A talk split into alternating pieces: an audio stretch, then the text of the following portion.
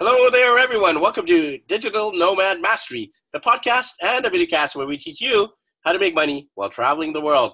Speaking of traveling the world, we are actually no longer in the Philippines. We just flew into beautiful Taipei, Taiwan, and it's my first time ever in Taipei. So this marks country number 81. Big milestone here. I wanted to quickly give update about my book launch. It went phenomenally well. Launched it on Father's Day, became an Amazon bestseller in multiple categories. Even now, as we speak, it's still Amazon bestseller in South American travel. It's actually the number one book about uh, South American uh, travel, a guidebook in all of Amazon. So that's quite uh, amazing. I'm very humbled by the response there. Thank you, everyone, for purchasing a copy. If you haven't got your copy yet, it's available on all the Amazons around the world, and you can just search for my name, Ricky Shetty, and the book's called Exploring the Continents. A family journey to visit every country in the world. Volume one, South America. We talk about our journey to South America, visiting every country on the continent. We talk about uh, all the amazing places uh, we, we saw, like Machu Picchu and the Amazon, Bolivian salt flats, uh, Rio de Janeiro, and much more. We talked about uh, the food, the language, and much more. So uh, make sure you grab a copy. And uh, while we're traveling, we love interviewing fellow world travelers and fellow authors and fellow entrepreneurs. And I have one here on the show here today, and he's actually a common friend of my good buddies, Dan and Rachel. They've actually been on our show before. Uh, they're the founders of Blogging Concentrated, and um, I'll have a link to their interview below as well. And uh, they connected me to Jared, uh, Jared Romey. Uh, he's actually the founder and uh, the creator of 12 books. I have four currently, and I know how hard it was just to do these four books. Uh, so it's amazing that Jared's actually published 12 different books uh, resources, especially uh, for both Spanish students to learn Spanish and all the different dialects, but also Spanish teachers uh, to equip them with tools, resources, and support uh, to help them uh, become even better and more proficient at teaching Spanish. His website is called Speaking Latino, speakinglatino.com. He's joining us from uh, beautiful Florida today. How are you doing over there in Florida, Jared? Great. Great. Uh, just a quick little fact: I've actually lived in Taiwan um, uh, long time ago. I was a I was a child, so uh, lived there for about a year, and I think I was about five years old. So I remember parts of it. Uh, picked up random uh, Mandarin words, but uh, I just figured I'd throw that out there. We didn't get a chance to talk about that before we started. Yeah, and uh, by the way, we have a little bit of a bad Wi-Fi connection, so apologies. Uh, life is a digital nomad means you're never gonna have perfect Wi-Fi. Yeah, Taipei is incredible. Really enjoying the city. Went to the night market just earlier today, and uh, just a, a, full-on Asian city with a sensory overload. You're just trying to absorb it all: the language, the people, the food, the smells, the noise. Uh, it's it's amazing. I love it. I love it. Uh, so, Jared, why don't we get to know you a little bit better before we get into your business? If you want to share a little bit more about yourself and your background. Sure. I'm uh, from the U.S. and I had a uh, um, most of my childhood was was pretty typical. Um, up until about five, I was moving around. I was uh, I was born outside the U.S., but from five years old until um, I was an adult, um, basically, you know, I grew up in a small town in the U.S. and you know, it was it was pretty straightforward. Uh, and then at uh, one point, I, I got involved with um, uh, Spanish. It was uh, after I'd graduated from college. Had a little bit of exposure to Spanish before that. It was kind of you know typical exposure, some classes in school, and um, and at one point, I just started studying class where in, uh, at my job. They the place where I was working actually offered um, uh, daily classes during lunch, and so they were free when I started. And so I just, well, you know, let's give it a try, and uh, and went from there. So um, started doing that. Uh, hopped around a little bit. I went back to school, and when I went back to school, um, part of uh, part of the program was to uh, to do in-depth Spanish study, and so I did that, and then ended up leaving the U.S. for um, just about 15 years. Uh, so lived outside the U.S. for 15 years in Spanish-speaking countries the whole time, uh, and then uh, a few years ago ended up back here in Miami, which is uh, for me is great because it's also very Spanish-speaking, and and and you know I like the the influence, the Latin influence here, but it's also good to have things um, you know that I'm typical or, or more accustomed to in the U.S. So so that's about it. Yeah, so you kind of have the best of both worlds. You have that Spanish Latino influence over there in Miami, plus you have all the benefits of living in America. Uh, so it's a great fusion over there in uh, Florida. Uh, and uh, you know, you, you, mentioned you lived outside the U.S. for like 15 years. For me, I lived outside of Canada, where I'm from, for seven years. I actually traveled around Asia, taught English in Japan, uh, studied in Australia. Then I came back to Canada, got married, had the kids, and now I'm actually outside of Canada again. Uh, this time it's only a year and a half, so who knows uh, where my paths will uh, take me? But I'm always curious to know the expat journey and the world traveler journey in terms of what makes you make these decisions to return and all that. So we'll cover all that. Uh, but I want to, um, again, I want to delay the business question because I love getting to the personal. So your wife's actually from Puerto Rico, and obviously that is again another Latin uh, Spanish influence in your life. Uh, so tell us that story. We want to hear how did it happen? How did you two lovebirds meet, and how's it been in terms of being married to a Latino? Uh, yeah, so I was uh, working for a company in South America and was transferred from one country to another. And at one point, I was transferred to Puerto Rico. Uh, and um, she was working in the company uh, in, in, Puerto Rico. And so we met there. Um, but we didn't start dating, um, I always forget, like six years, probably for six years after we met. Uh, and so we'd both left the company at that point. Um, and we would just kind of check in with each other every six months. We were friends, and so we'd just check in every once in a while and see how it's going, and go out and get a um, lunch or dinner or a drink or you know happy hour or whatever. And uh, and I went, you know, one of those times just kind of hit things off and uh, and went from there. So, so uh, you know, it, it, was I think it was good that we knew each other for that long time beforehand. It uh, you know it was uh, kind of different from from other uh, experiences that I'd had, but it, it was neat that, that way. It was kind of cool. So um, you know, we were very comfortable with each other before we even started dating, which was which was nice.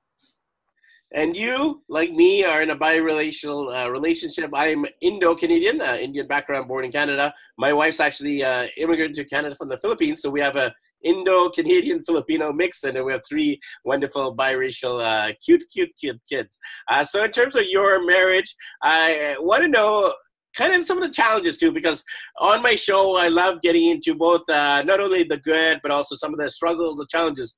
So, what have you found in terms of be, being married to Latina, both the good and also some of the struggles and challenges and difficulties?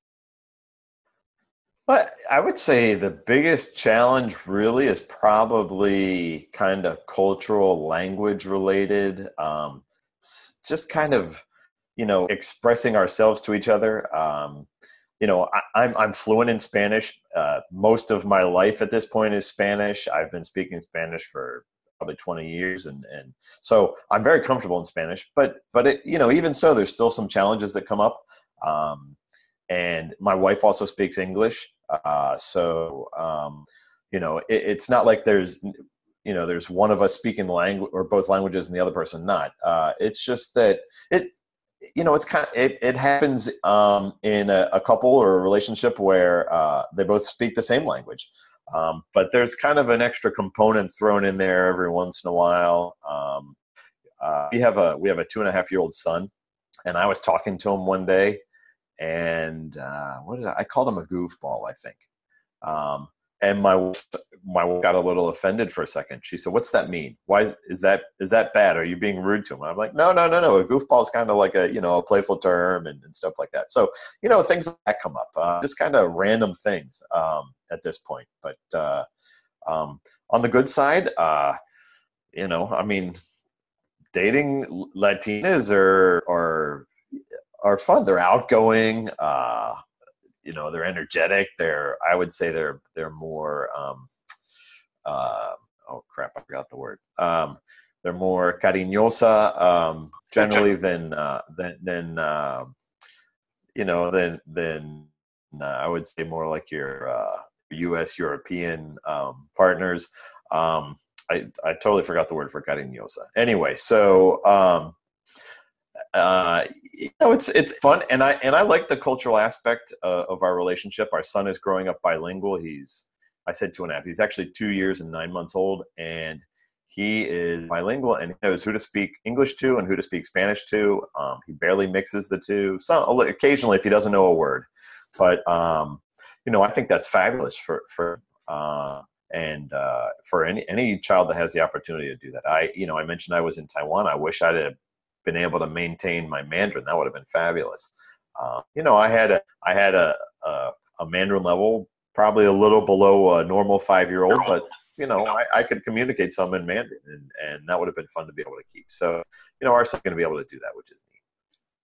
Yeah, no, definitely. Uh, at a young age, uh, kids are able to learn languages so much quicker. Like we were in Latin America last year, visiting, uh, as I mentioned, all these countries in South America. And our daughter, she's the oldest, she's six. We have a four and a two year old, but uh, our six year old was learning it like even faster than me because I was learning the grammar. I was uh, quite disciplined, learning about four or five hours a day she would just out there talk shit to the, the we would stay at hotels, the housekeepers and the receptionists, the other kids, and then I would just be amazed by her pronunciation, all these words she picked up, and it's quite phenomenal to see uh, kids learn a language without knowing any grammar, any sentence structure, and uh, just picking it up through osmosis and uh, incredible uh, immersion and usage. Yeah, yeah, it's amazing.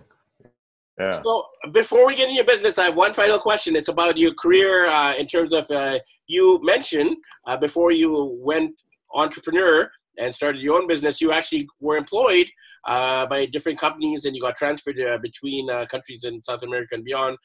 tell us about your career in terms of when did it lead you outside of the U.S. And you mentioned 15 years. You know, that's a huge time frame to unpack.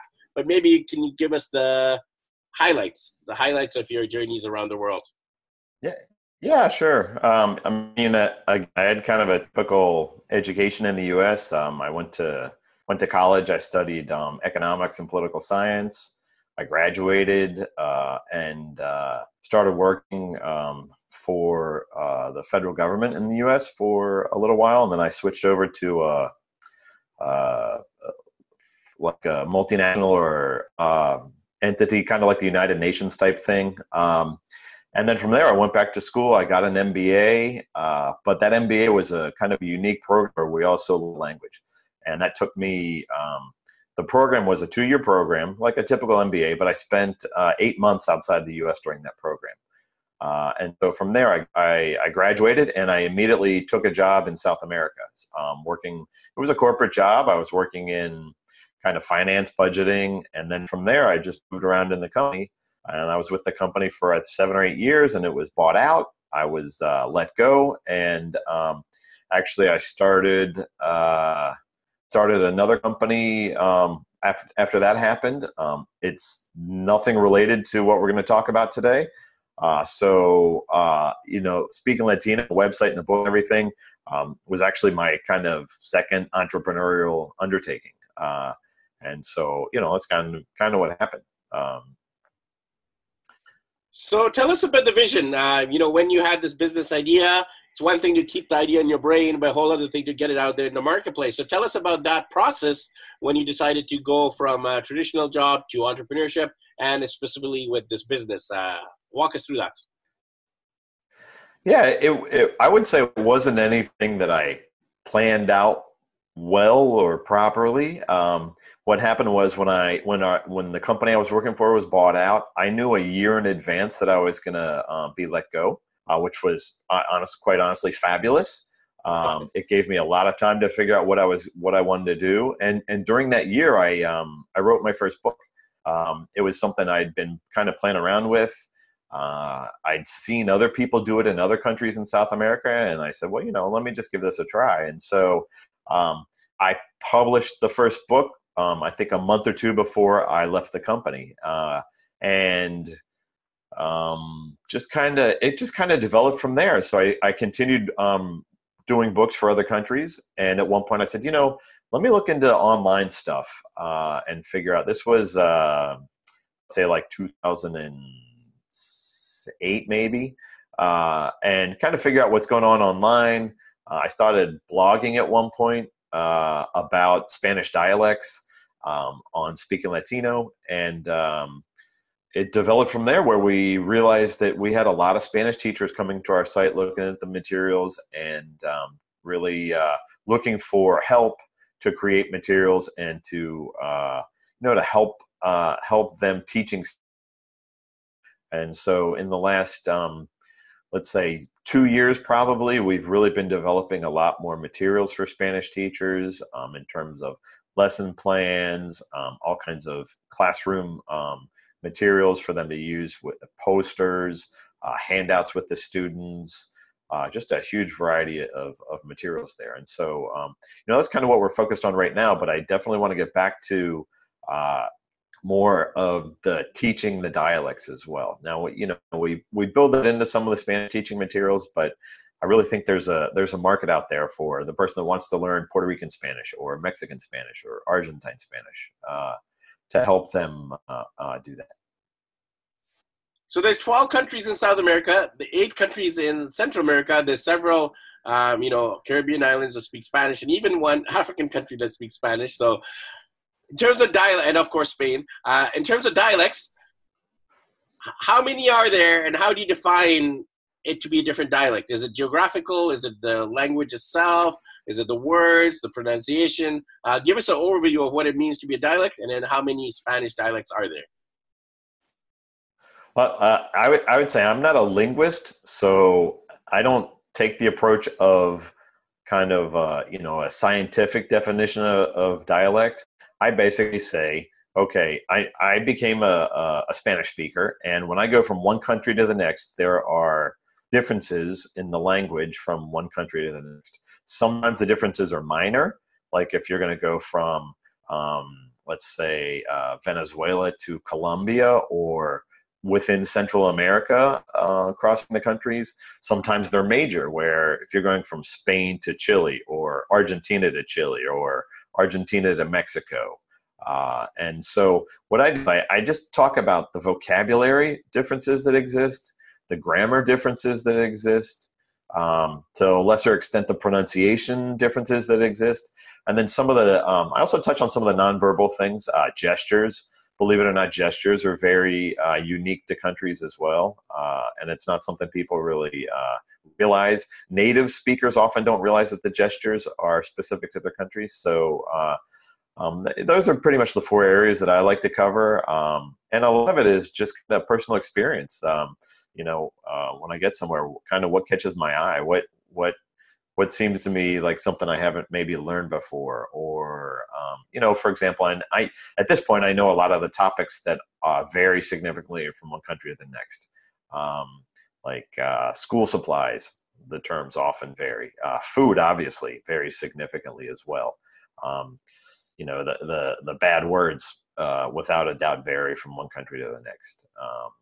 You know, there are, there's some words even that are fine in one country and are really bad or insulting in another country. So, um, really, it's just covering a wide range of, of things like that. So I'd love to help out, uh, you know, potential Spanish uh, students in terms of like if someone wants to learn Spanish, what kind of Spanish is most useful? Is it Spanish from Spain? Is it a generic kind of Mexican Spanish or some other type of another, another mm-hmm. variant? What would you recommend? Yeah, yeah. I mean, this is a that, that's probably one of the the most basic or one of the first questions that I always hear, and the answer really is, uh, well, it depends on why you're learning Spanish. Um, if you're learning Spanish because you have an Argentine boyfriend or girlfriend, um, you know, then learn Argentine Spanish. Um, if you're going to be living in a country, then you know learn that Spanish to the extent that you can. Uh, it's not always easy. There's not a lot of materials out there. There's not a lot of opportunities uh, necessarily, but you know, do as much as you can. Um, you're always going to need a, a base uh, in the language. So if you don't have the opportunity to focus on the country or the region where you want to, um, you know, where you want to have a presence, then uh, you know, do what you can with what you have in front of you. Um, you know, to me, the object is to just, uh, if you can, do it every day, and you're going to advance. You're going to be if you if you study every day, if you learn every day, if you practice every day, you're going to become fluent at some point. Uh, and so, you know, don't don't don't get kind of focused or worried about learning the right you know Spanish, just uh, start learning it and keep going. Yeah, that's the best advice. Uh, you know, you need to start somewhere and not be ashamed of how bad you sound. I'm uh, I'm one of these just go getters. So I'm just like, okay, I'm to learn Spanish, and I'm just to uh, make as many mistakes as possible and not care what people think. So I ended up doing presentations in Spanish. I did podcasts in Spanish. I did blog posts in Spanish. I did YouTube videos in Spanish. And that's why I feel my Spanish is maybe progress at a better rate than if I was shy, just talking to the teacher, uh, not uh, making friends, and uh, you know when I was traveling. So, and now I've been learning Tagalog because we're in the Philippines, and now here we're in Taiwan. I got to learn Mandarin. So, and uh, there's all these variants of Mandarin. Obviously, there's mainland Chinese Mandarin, and then there's uh, all the different provinces in China. Then you have Taiwanese Mandarin, and uh, it's like that with pretty much every language to some degree, even English. you know, the language we're communicating yep. Canadians, sure. Americans, us too, probably speak a different type of English. And then uh, Aussies and Brits and Irish and Scottish. Uh, those Irish and Brits, it almost seems like a different language at times, even though it, it feels like it's English, yes. But I'm like, what did he just say? And that's me as a native speaker wondering that. So, uh, yeah, it's a fascinating topic, obviously, and I'd love to, uh, you know, uh, discuss it at length. But uh, in terms of um, what you provide is obviously your blog, your website. You also have 10 books, which I mentioned at the beginning. 10 books. Tell us about uh, the 10 books. Uh, well, yeah. to them? Uh, I know, again, like all these all these questions, you could answer them hours on end. The 15 years outside of America, the 10 books you've written. But why didn't you give us an overview of the 10 books in terms of the titles and uh, maybe a few sentences about each one? Um, so there are four books called uh, Speaking and then whatever the country is. So there's two books for speaking Boricua, which is Puerto Rico. There's one book that's speaking Argento, which is for Argentina. There's speaking Chileno for Chile. Uh, and then the other books are um, a little more uh, reduced or simpler, and they are called uh, like the Venezuelan uh, or Guide to Venezuelan Spanish, or Guide to Mexican Spanish, Guide to Peruvian Spanish, Colombian Spanish, Dominican Spanish, you know, along those lines. Um, and I think there are, you know, I, I always I always have to go through and count, but I think there are eight or nine countries at this point. Awesome. So pretty much you're covering all the dominant and uh, most popular types of Spanish. Uh, so in terms of the book, uh, whenever I get authors on my show, I really like that dissecting the whole process because one of my big goals is to inspire others to become authors. Uh, you know, it's obviously a great marketing tool for your business. It's a great tool uh, to process all this info that's in your mind, and of course, it's an amazing tool to add value and uh, you know bless your readers and uh, you know get more clients and of course make money in the process too. so tell us about your process. you obviously busy dad, husband, entrepreneur, but at the same time, you managed to get these 10 books out there uh, into the marketplace. So, what is your writing process like uh, in terms of overcoming those writing blocks, uh, uh being disciplined? Walk us through any tips you can share with our viewers and listeners here today, uh, Jared. Uh, my books are, um, there, there's, there's not a ton of writing. There's some writing. They're very much like um, guides, I, and I try with the word dictionary, but it's kind of a dictionary format. Um, so there's not like a, a, a, creative writing process per se, but there's a lot of research that goes into them, um, talking to people, uh, you know, just um, researching online um, in literature and newspapers, uh, what's there, and uh, basically i just uh, normally i like to just sit down and focus on that and nothing else when i'm doing that uh, and and just spend you know whatever time it takes to to collect uh, um, everything that i want to put in the book uh, and talking to people. And so it's it's you know it's tough it, but it's block out the time. Stop doing uh, the other projects i'm working on at that moment and, and just focus on that. Um, and you know, I, will throw out there uh, for the audience that really cool because I actually I don't think I've touched any of my books in four or five years, maybe three years, and and they're still selling and you know there's still income coming in which is you know which is in line with living the the the travel uh, worldwide nomad life that that that you're doing. I mean, it's fabulous that way. And so, um, you know, at this point, I've had books for 14 years um, out there, and uh, it's fabulous. Um, the actual process is kind of painful. By the end, I'm like, oh man, I hate this book. I don't want to do this again. And I'm sure I hear that from everybody, you know, um, that, that does it. But uh, uh, you know, it, I feel that way at the end, and then I just jump in and do another book again. So you know, it's kind of it's kind of the part of the cycle, I guess.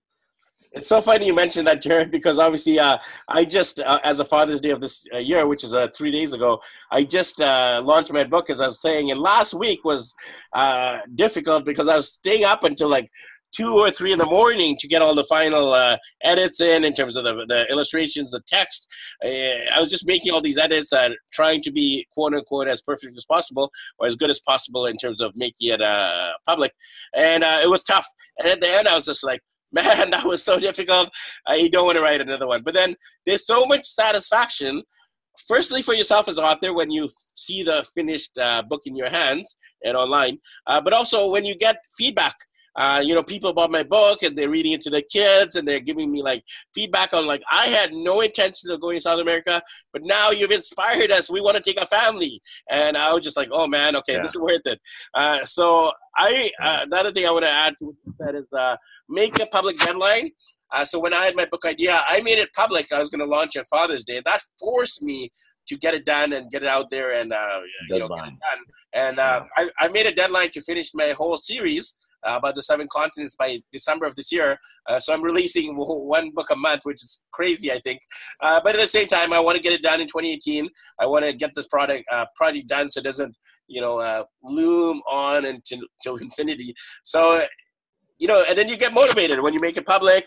Um, then you are more driven, and uh, yeah, there's this kind of this whole and the cycle starts over. Yeah, cycle yeah. starts over, as you said. Yeah. So there's one thing to get a great book out there, whole other thing to market it and monetize it. And uh, there are a lot of books that sit on those Amazon online bookshelves and they don't get sales. I hear this horror story over and over. People spend year, years uh, writing the book, and you know those countless hours I mentioned, and then uh, you know you just see one book sold a month or five books sold over the course of the whole year, and people just kind of forget it. Like you said, yeah. you kind of forget about it. So what are some of your strategies in terms of marketing and monetizing, and keeping it top of mind in terms of uh, um, SEO and in terms of Google ranking? Any any tips there? I, I would say, um, and this isn't even necessarily online or or SEO, but one one of the keys I think is to write a, a series. Don't don't think that if you're going to do one book, then that's the one book and that's going to make you the money and it's going to make you famous and you're going to sell and that's it. Because you know it, it's tough with just one book. The people that like your um, and then also the effort to market one book isn't significantly different from the effort required to market a whole series of books. Uh, and so go into go into it thinking or assuming that you're going to write several books. Um, now, and and that applies whether it's fiction or or nonfiction.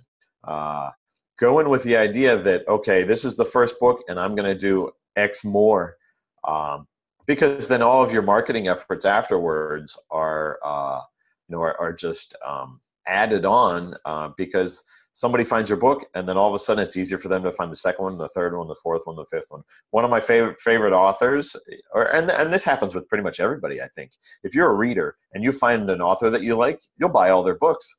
You you don't even necessarily pay attention to what it's about. You see oh wow this guy's got a new book out. I'm getting it. Uh, and so you know that's that's kind of uh, one of the main suggestions i would have out there. Um, the other thing is just you know talk about your book with people. Don't don't be ashamed to mention that you have a book or uh, or books um, you know online. Get out there and and and promote it. Uh, nobody else is going to promote it for you. A publisher i have a i have a publisher or i have two publishers for for my books. Um, i do some through publishers and i but most of them i do um, self-published uh, through CreateSpace on amazon. Um, but the publishers aren't going to do a lot for you. They will sometimes get you the distribution. Now, I'm talking, I have experience outside the US, so my publishers are not in the US. So maybe it's a little different in the US. But your publishers aren't going to promote your stuff. Uh, they might get you into uh, one or two, I don't know, conventions or presentations or whatever, but nobody is going to promote your book like you will. So you're going to have to do the legwork to to get it out there and, and to get it going. And and you know the the the sales of a, of a first book shouldn't be your end goal. That that's probably not going to end up in in in being anything that you're going to want to do long term because you're going to you're to be demotivated. You're going to give up.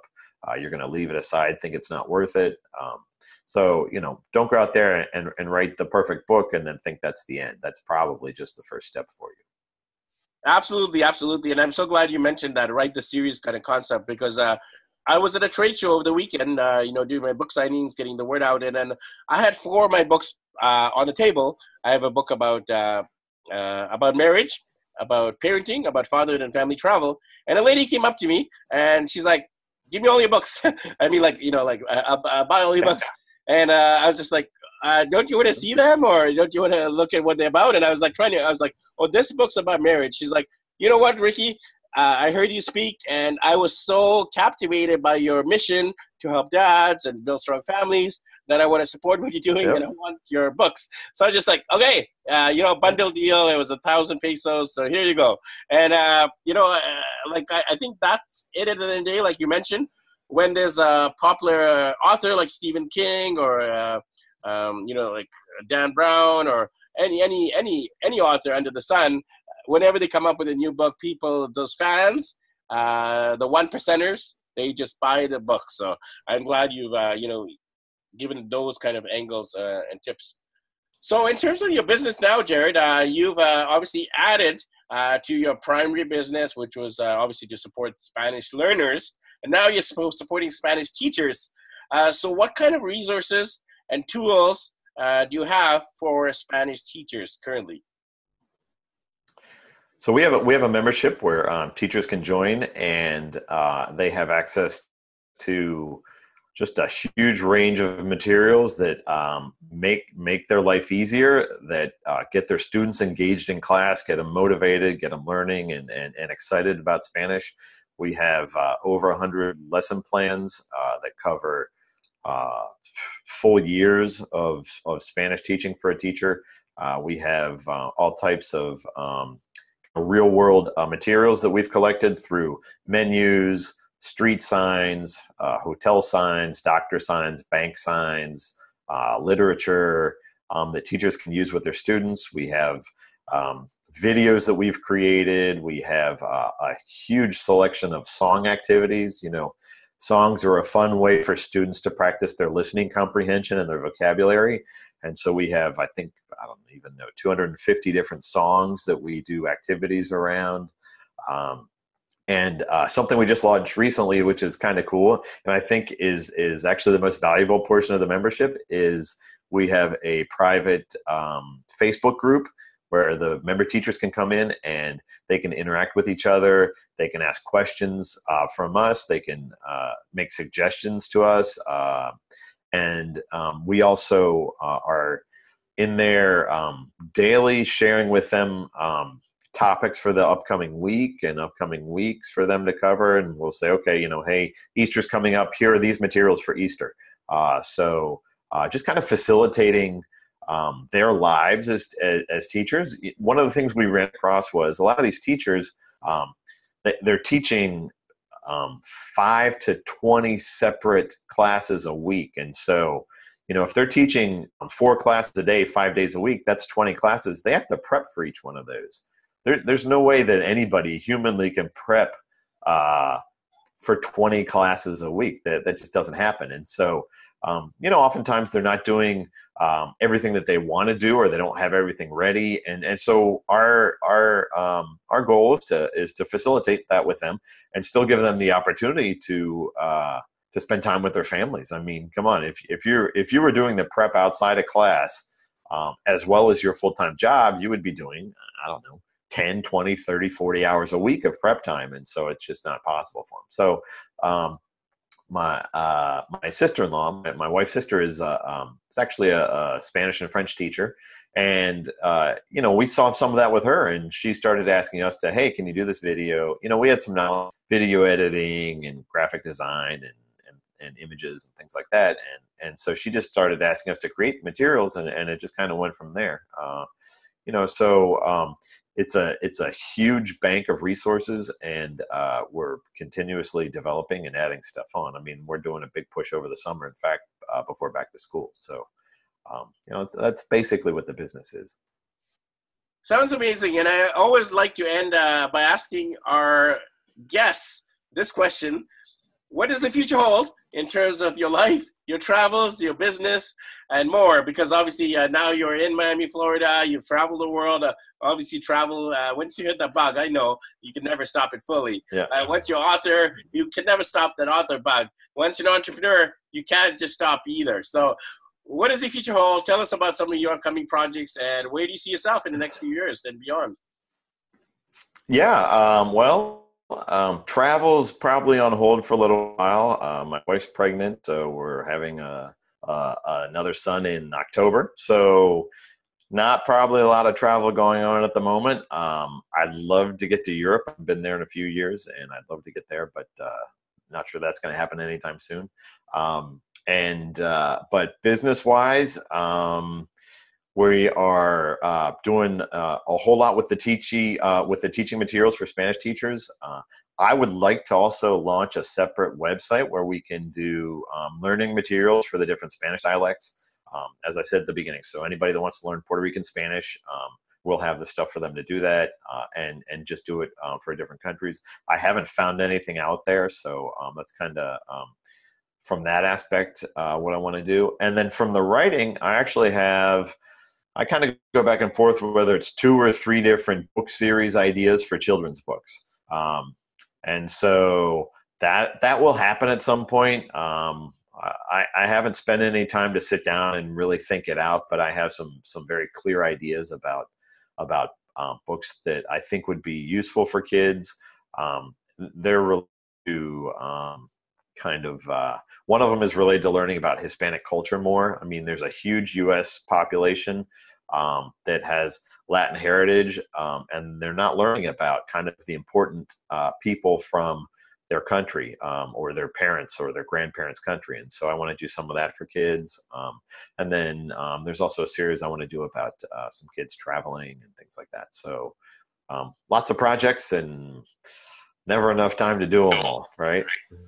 That is right. That is right. It's all about prioritization and uh, priority management because uh, we entrepreneurs, we tend to, uh, you know, obviously keep creating projects and business ideas and want to get it all out there. But it's definitely important to uh, figure out, uh, you know, in terms of that focus, focus, focus, follow one course until successful. So good on you for all the stuff yep. you've done, Jared. And I'm glad uh, we're able to connect here. you have your website, social media, the books uh, tell us about all the resources and how people can connect with you and find out more. Yeah, um, speakinglatino.com is the best place to, to reach us. Um, or uh, even Speaking Latino on Facebook, uh, Twitter. Um, we have a whole lot of materials on Pinterest. If you are a, a, Spanish teacher looking for materials, you can check us out on Pinterest as well. Um, in fact, we even have a couple of uh, infographics about uh, soccer and the uh, vocabulary terms in Spanish for soccer, which is you know obviously with the World Cup going on is is important right now. Um, got a World Cup game actually looks like it just started a couple minutes ago. I think if I'm if my timing's right. So um, a lot going on right now with the World Cup. Um, but uh, uh, we're we're all over social media. Um, all the books are available on Amazon uh, as well, so uh, anybody can take a look uh, for the books there if they're interested. And you brought up the World Cup. I'm going to ask you uh, in closing, what is your prediction? Who's going to take it? You know, I, I don't have a prediction, and after the game so far, I mean, Portugal and Spain tying, that could be okay. Germany losing to Mexico, I mean, that was a huge, huge loss. Um, you know, Russia uh, looks like they're basically qualified already because they won their first two matches. Uh, you know, so there's um, who who won yesterday? Was it Senegal that won yesterday as well? You know, there's all kinds of crazy stuff going on. So I mean, I would generally I would say, uh, you know, Germany they're a strong team, but you know, Mexico did a really amazing job. Uh, uh, I forget when that was on Sunday. So, um, and then Argentina tying with Iceland too. I mean, come on, that was a, nobody expected that either. So there's so much going on. I I won't even make a prediction. I, you know, I, I like the fact that all these upsets and, and ties, unexpected ties are going on. So, I mean, it's, it's an exciting World Cup in that respect, I think. Totally agree. Totally agree. I mean, uh, when you look at the favorites, you always have uh, people picking uh, Brazil, you know, uh, the uh, uh, you know the the yeah. most World Cups yeah. in history, and then of course Germany, uh, those favorites. But then I like uh, you know when the underdogs get up there, just like in NHL, you had uh, the Las Vegas Knights in their first season make it all the way to the Stanley Cup Finals. That's never happened in like yeah. 40, uh, yeah. like 40 plus years in any sport in, uh, in any uh, you know kind of main, mainstream sport. So i love those kind of things when they happen. And the washington capitals winning the nhl and uh, you know who knows what's going to happen this uh, this year. But imagine if mexico wins. Uh, obviously a lot of us fans support mexico because of the geographic connection there. It'll be phenomenal. So go underdogs that's my prediction go underdogs perfect so uh, thank you, Jared. I'm glad we are able to connect here. Uh, thanks for all of your insights, and I look forward to connecting again soon, my friend. Great. Thanks a lot, Ricky. Enjoy Taiwan. Thank you. I will. I will. Sheshe. And thank you, everyone. Uh, muchas gracias, uh, amigos. Thanks for uh, tuning into this uh, episode from a Digital Nomad Mastery series. And uh, make sure you connect with Jared. Make sure you connect with us. Uh, if you want to see about adventures in South America, make sure you grab a copy of my book or read all my blog posts. I have tons and I have tons of videos all about uh, seeing Machu Picchu and Iguazu Falls and the Amazon and Bolivian salt flats and more. Uh, so thank you, everyone. My next book's actually going to be about North America, and in that book, I'll be covering all the Central American countries, many of which are also Latin speaking or Spanish speaking. Uh, so uh, make sure you connect with us, daddyblogger.com, and of course, digitalnomadmastery.com as well. So thanks, everyone, and we'll catch up with you guys in the next episode. Happy travels.